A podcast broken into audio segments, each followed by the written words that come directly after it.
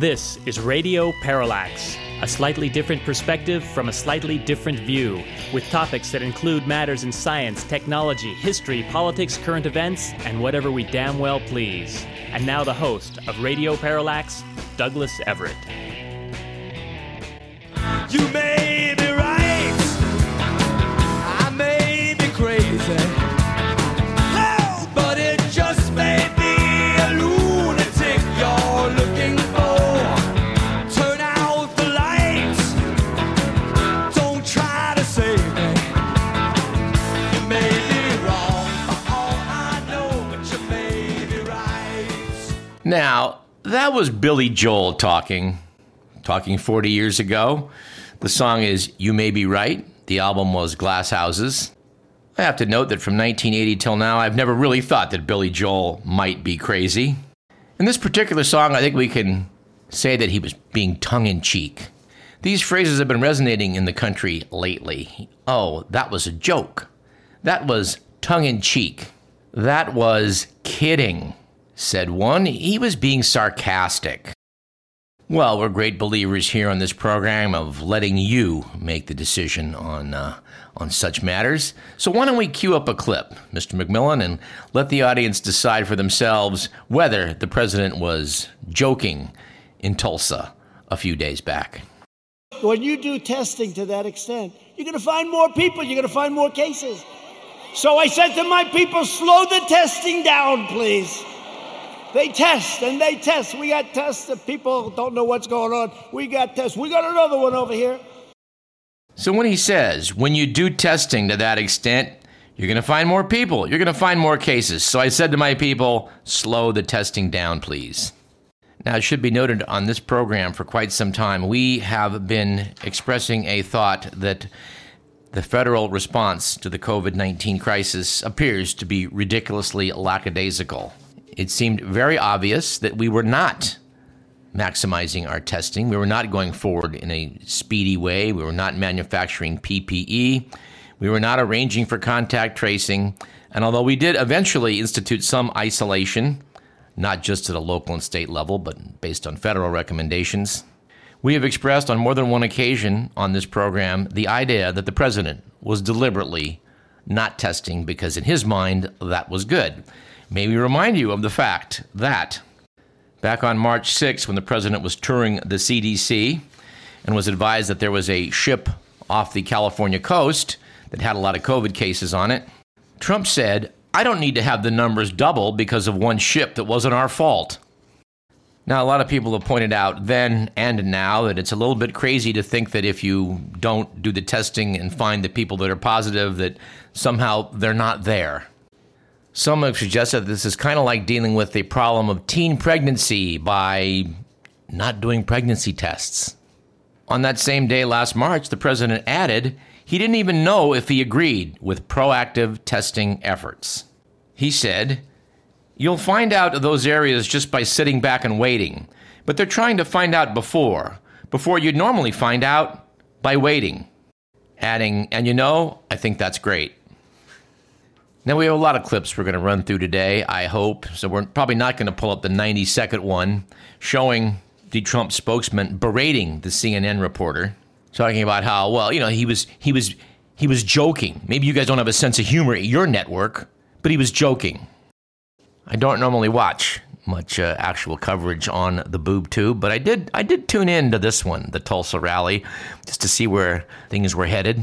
At one point, they had a panel of five people on board talking about what had just transpired. The Trump spokesman noted that when the president said he'd slowed down testing, he was kidding.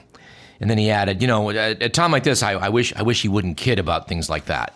Anyway, as you might well imagine, the multiple White House officials who realized that, that this was not a good thing for him to have said were trying to say he didn't really mean it literally. He didn't really slow down the testing. So was it the president the next day, to their embarrassment, undercut all of them by saying that no, he was not kidding when he told rallygoers that he asked staff to slow down coronavirus testing. This obviously undercut senior members of his own administration who said the comment was made in jest. Said Trump, I don't kid. Let me tell you, let me make it clear.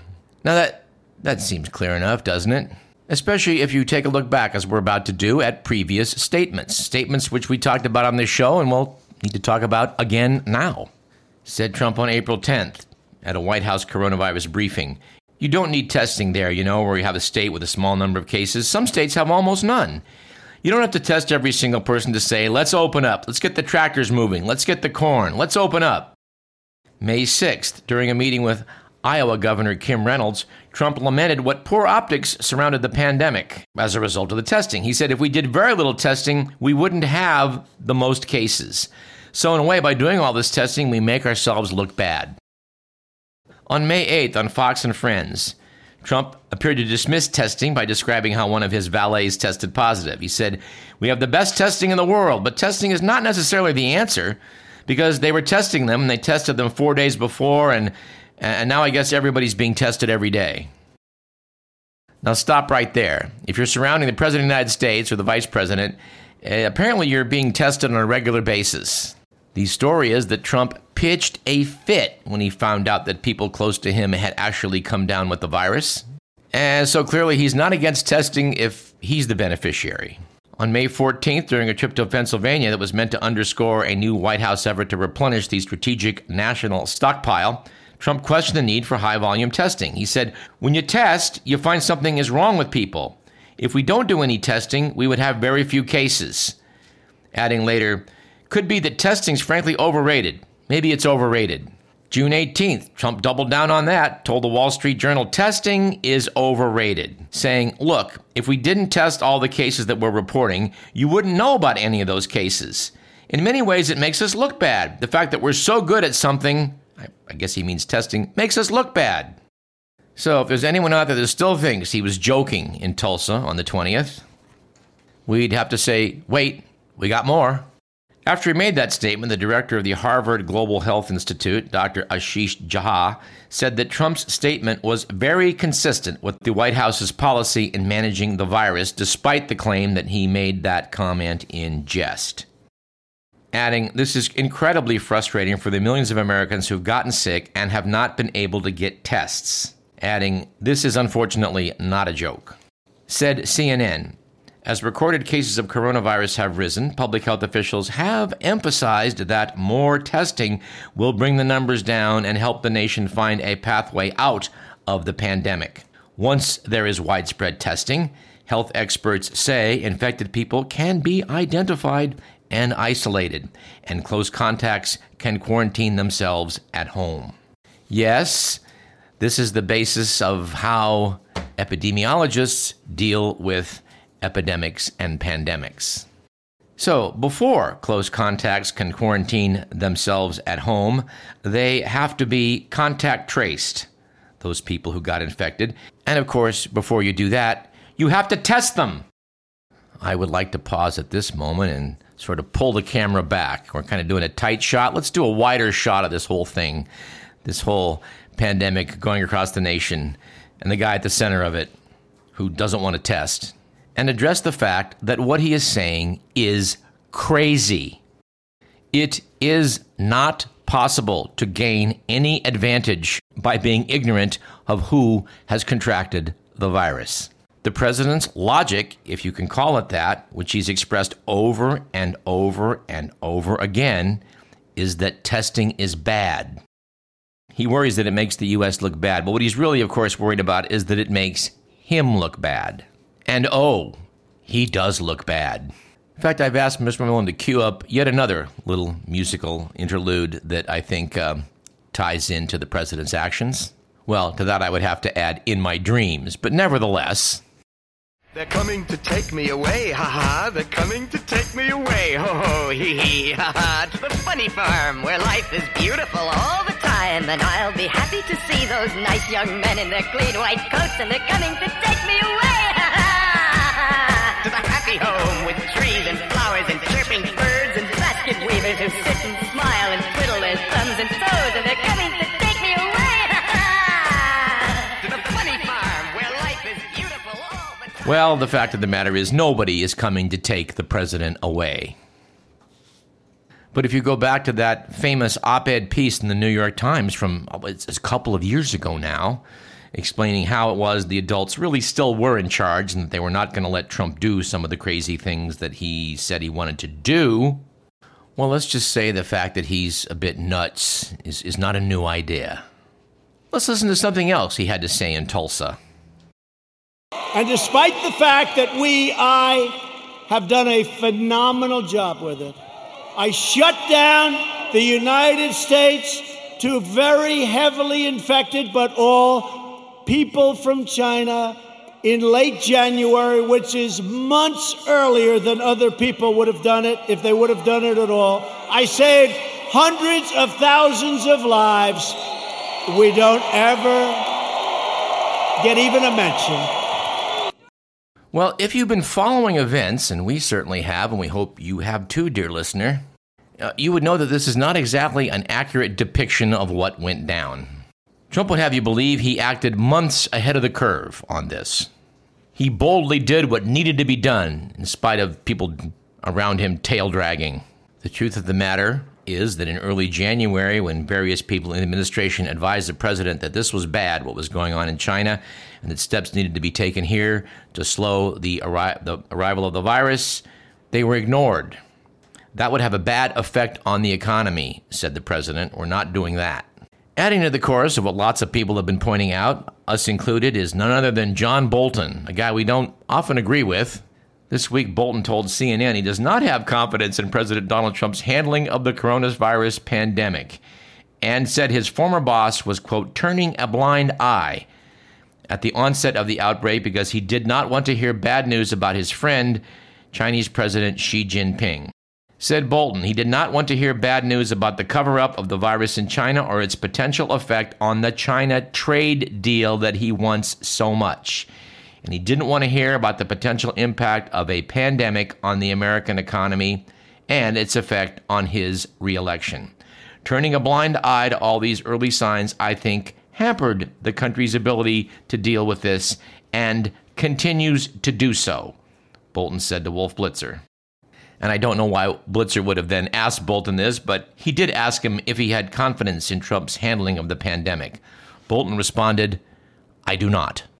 The president's former national security advisor added, I'm afraid that the erratic nature of the policies as they've evolved since January, when the experts really began to sense this problem, that this problem might be out there, has characterized our response throughout. And I'm worried that it continues to be the pattern that the president follows. It's not part of a comprehensive strategy. I think in a country the size of the United States, state and local authorities should have a big role. But at the federal level, the response has not been consistent. Now, we should note that in taking a look at uh, the possibility that the president of the United States has dementia, in truth, that in truth, some of the incredibly stupid things he says has come out of sheer ignorance. Now, it is a level of ignorance that is stunning and just out and out shocking, really. In other parts of his book, John Bolton related how Trump asked him, his national security advisor, if Finland was part of Russia. He did not understand that Ireland was not a part of the United Kingdom. And lest you think that he perhaps has a gap here or there in his knowledge, let's go through a, a list that George Conway, the husband of Trump's counselor Kellyanne Conway, put together on other similar, shall we say, lapses in knowledge. Back in June twenty sixteen, before he was president, Trump noted that Belgium is a beautiful city. Some months back, he stunned Indian Prime Minister Narendra Modi when he said to him, it's not like you have a border with China. Folks, if you don't know that China and India share a twenty-five hundred mile long border, you really shouldn't be president. I was unaware of the fact when they when they met earlier in twenty seventeen, he referred to Nepal as nipple, and he referred to Bhutan as button. In a November twenty eighteen meeting, meeting with the respective presidents of Latvia, Estonia, and Lithuania, Trump called them the Balkans. Those countries are, in fact, the three Baltic states. At some point along the way, he accused the Baltics of starting a war which broke up the former Yugoslavia. And, of course, the Baltic nations had nothing to do with war in the Balkans. By the way, the First Lady Melania Trump, is from Slovenia. This is a country located in the Balkans. It used to be a part of Yugoslavia until that war in the nineties, which Trump believes was started by the Baltic nations. And you know, it's not just John Bolton that says he didn't know Ireland from the U K. During a press conference at the end of the G seven summit in France last year, he bragged about the many properties he owns, including a golf course in Dunburg, Ireland, to which he added, "I love the U K." George Conway has speculated that Trump probably doesn't know where Ukraine is. Apparently in July of twenty nineteen, Trump spoke to Ambassador Gordon Sondland on the phone, who told the president that he was in Kiev. Trump didn't seem to understand this and had to clarify whether Sondland was actually in Ukraine or not. In both twenty eighteen and twenty nineteen, he failed to realize the distinction between the U K and England, and has complained that the U K doesn't call itself England anymore. Okay, so he's grossly ignorant. And we know he has something of, well, I, I guess it's fair to say, a malignant personality. He has been credibly accused of being a psychopath slash sociopath, and although we're not going to go into that potential diagnosis today, we'd have to say that it's worthy of a future discussion on this show. But let's talk, as we're doing today, about the fact that he is possibly actually crazy. Now, we admit crazy is a colloquial expression or word. It's it's not a really a proper medical term, but we're using it because we think it exactly gets the point of what we're talking about. Somebody who is, well, a really big mess. I'm a man with a mission, a boy with a gun. I got a picture in my pocket of the lucky one. I'll announce the winner on the radio with my microphone. I do a super show. I wear a cowboy hat. You use my business hat. I want to run him. I will tell you that I'm a man with a mission, a boy with a gun. I got a picture in my pocket of the lucky one. Who doesn't know I'm a big man? I mean a really big man. A big, big mess. He was on big stuff and a big mess, big mess.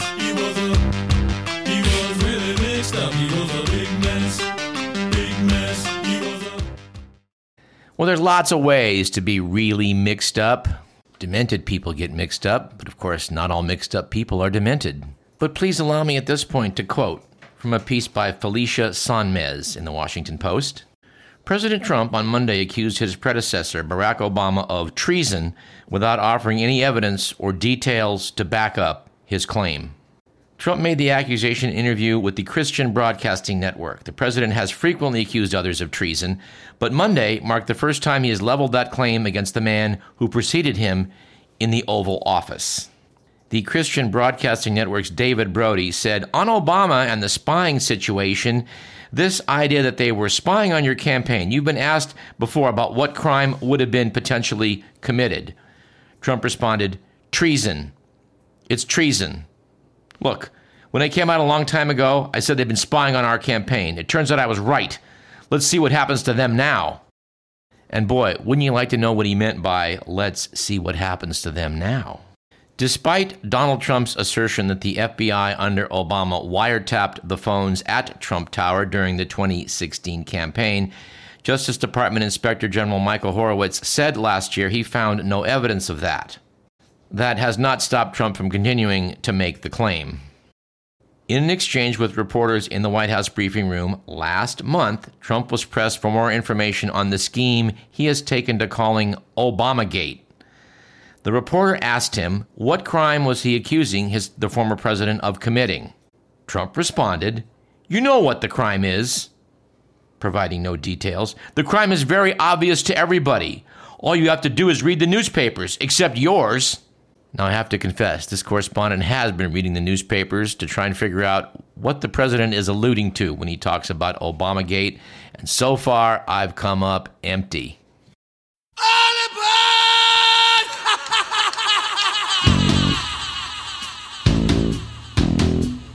I, I, I, I, I. Well, I think we are on a crazy train. I mean, we're in the middle of a pandemic, and we have a president of the United States who's slowing testing. after he made that shocking statement last weekend in Tulsa. Two leading Democratic senators took off the gloves and slammed the Health and Human Services Department for its failure to spend fourteen billion dollars in funds Congress approved in April to expand coronavirus testing and tracing. Writing in a letter to H H S Secretary Alex Azar, Senator Patty Murray, Democrat from Washington, and Senate Minority Leader Chuck Schumer, Democrat of New York, wrote, "While it has been months since these funds were first appropriated, the administration has failed to disperse significant amounts of this funding, leaving communities without the resources they need to address the significant challenges presented by the virus." They added, "The U S is at a critical juncture in its fight against COVID nineteen, and now is the time for an aggressive and fast response," wrote Murray and Schumer. They then added, "This administration will leave our country at grave risk if it tries to declare an early victory, leave life-saving work undone, and leave resources our communities desperately need still sitting untouched." The senator's letter noted that the administration has yet to spend more than eight billion dollars of the twenty-five billion dollars Congress appropriated for testing last April. It also failed to spend four billion dollars in funds for COVID nineteen contact tracing, and nearly two billion dollars to provide free testing for the uninsured.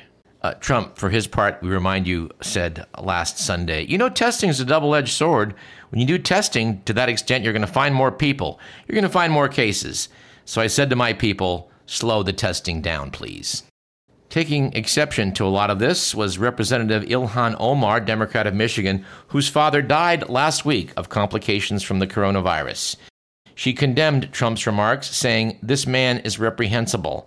My father and so many Americans lost their lives, and this is what he has to say. I pray for our country to find a way to recover from the destruction of his presidency and heal all wounds. This presidency is without a shred of humanity and dignity."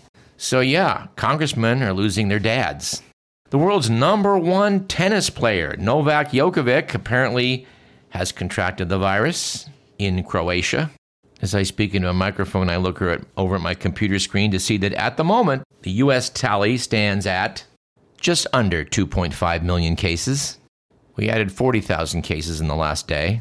Our death toll stands at one hundred twenty-four thousand, with eight hundred added to that sad tally in the last day. And we're not going to spend too much time on today's show going through the various numbers. We've done an awful lot of that in the past, and we'll be doing more of it in the future. But I do want to give a special citation to the country we can cite that has definitely done a worse job than the United States, Brazil. Brazil is now the second country to officially have more than one million cases, although if the true numbers were known, we suspect Russia probably has more than a million. And India, which officially has four hundred seventy-two thousand cases, uh, for all we know, could be three times that. It should be noted, again, that Brazilian President Jair Bolsonaro has refused to take the pandemic seriously. He rejected a general lockdown and has fired or driven out cabinet officials who have argued for stronger measures. When he was asked last month about Brazil's COVID nineteen death toll being higher than China, Bolsonaro shrugged and said, "So what? I'm sorry. What do you expect me to do?" Well, we might have expected him to take some steps to combat it. Oh, and China's numbers are highly suspect. In terms of official cases, China has now dropped to twenty-first place. It's behind Qatar. We suspect that's because they do a lot of testing in Qatar, which has oil money. Beijing locked down this week after one hundred thirty people in the capital tested positive for COVID nineteen.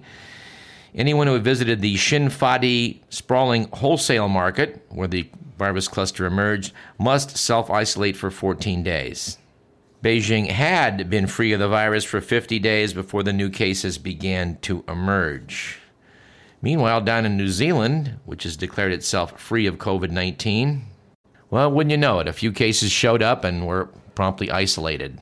Mister Merlin points out, it's funny how that thing with testing and then isolating works, isn't it? You know, if we ever needed a aw story, and God do we, thank God we have this one from last month. Turns out in eighteen forty-seven, the Choctaw Nation raised one hundred seventy dollars, which was which was real money back then, to send to Irish peasants starving in the potato famine. It was a large sum for the impoverished Choctaw, who had been forcibly relocated from the Deep South to Oklahoma on the Trail of Tears. Ireland never forgot that selfless act, and after one hundred seventy-three years, the Irish are donating money to Hopi and Navajo communities hit hard by covid nineteen. The fund has so far raised two point seven million dollars. Said Michael Corkery, who gave two hundred dollars, "The Choctaw showed such decency and humanity, we are still grateful. And no, I don't have an explanation for why it is when the Choctaw sent money to the Irish, the Irish sent money back to the Hopi and Navajo, but I'm, I'm sure there's an explanation there. I just don't know it." Anyway, I do want to note that we've been predicting for some time on this program there would be an explosion of cases about now, and it's happening. And no, it's not because we have a crystal ball or are epidemiologic geniuses. We're just applying very basic biology and medicine and doing a little bit of math. We would like to point out this is not a second wave. We are still in the first wave. Some optimists, optimists are saying that we may hit two hundred thousand by the end of September. We think we'll get there by Labor Day. There's so much we still need to know.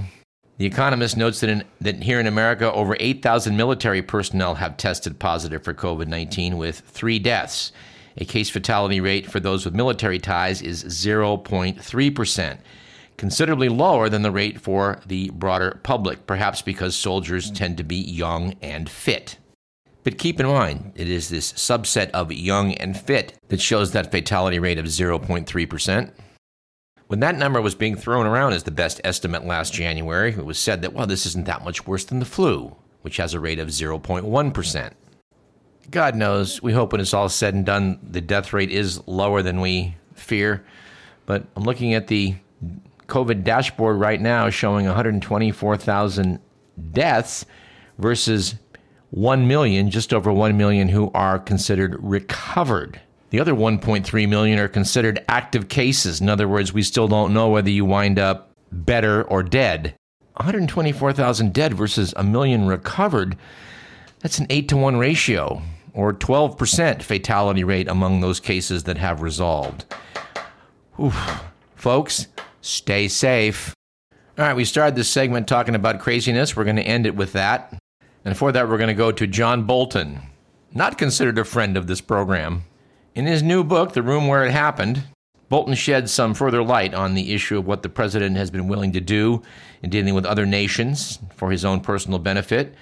As you might recall, that led to a certain thing called impeachment when Ukraine was involved. Bolton portrays this as part of a pattern.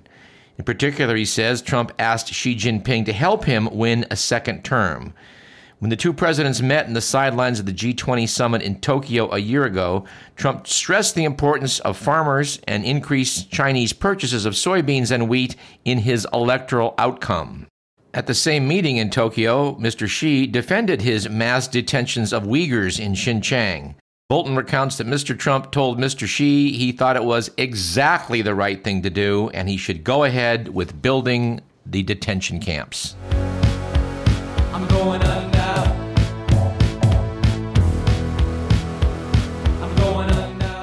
Well, on some level, you're going under when you're telling a guy who's suppressing a minority he's doing exactly the right thing and he should go ahead with building detention camps. We absolutely positively do need a break, so let's take one. You're listening to Radio Parallax.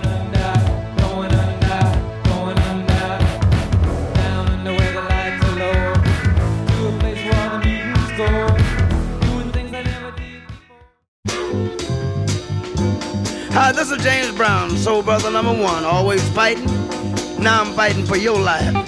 I'm fighting for your life because if you use drugs, you better leave it alone. Drugs are contagious. They're killers. Every drug is a killer. Stay away from drugs. Drugs will take your life away.